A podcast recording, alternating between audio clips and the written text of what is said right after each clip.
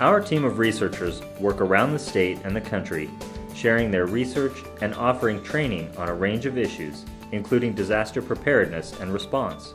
Well, the strength of any emergency management program is it's built on stakeholder engagement because there are so many fronts, so many activities that you really have to incorporate into your overall strategy. You know, we are a small agency.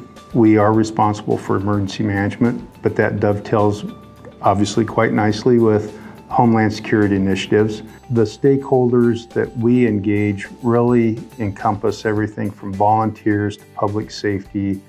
Given the finite resources that our agency has, if we didn't have that working relationship with the Public Policy Center to go out and help us engage our stakeholders, quite honestly, we probably wouldn't be able to be as effective as we have been.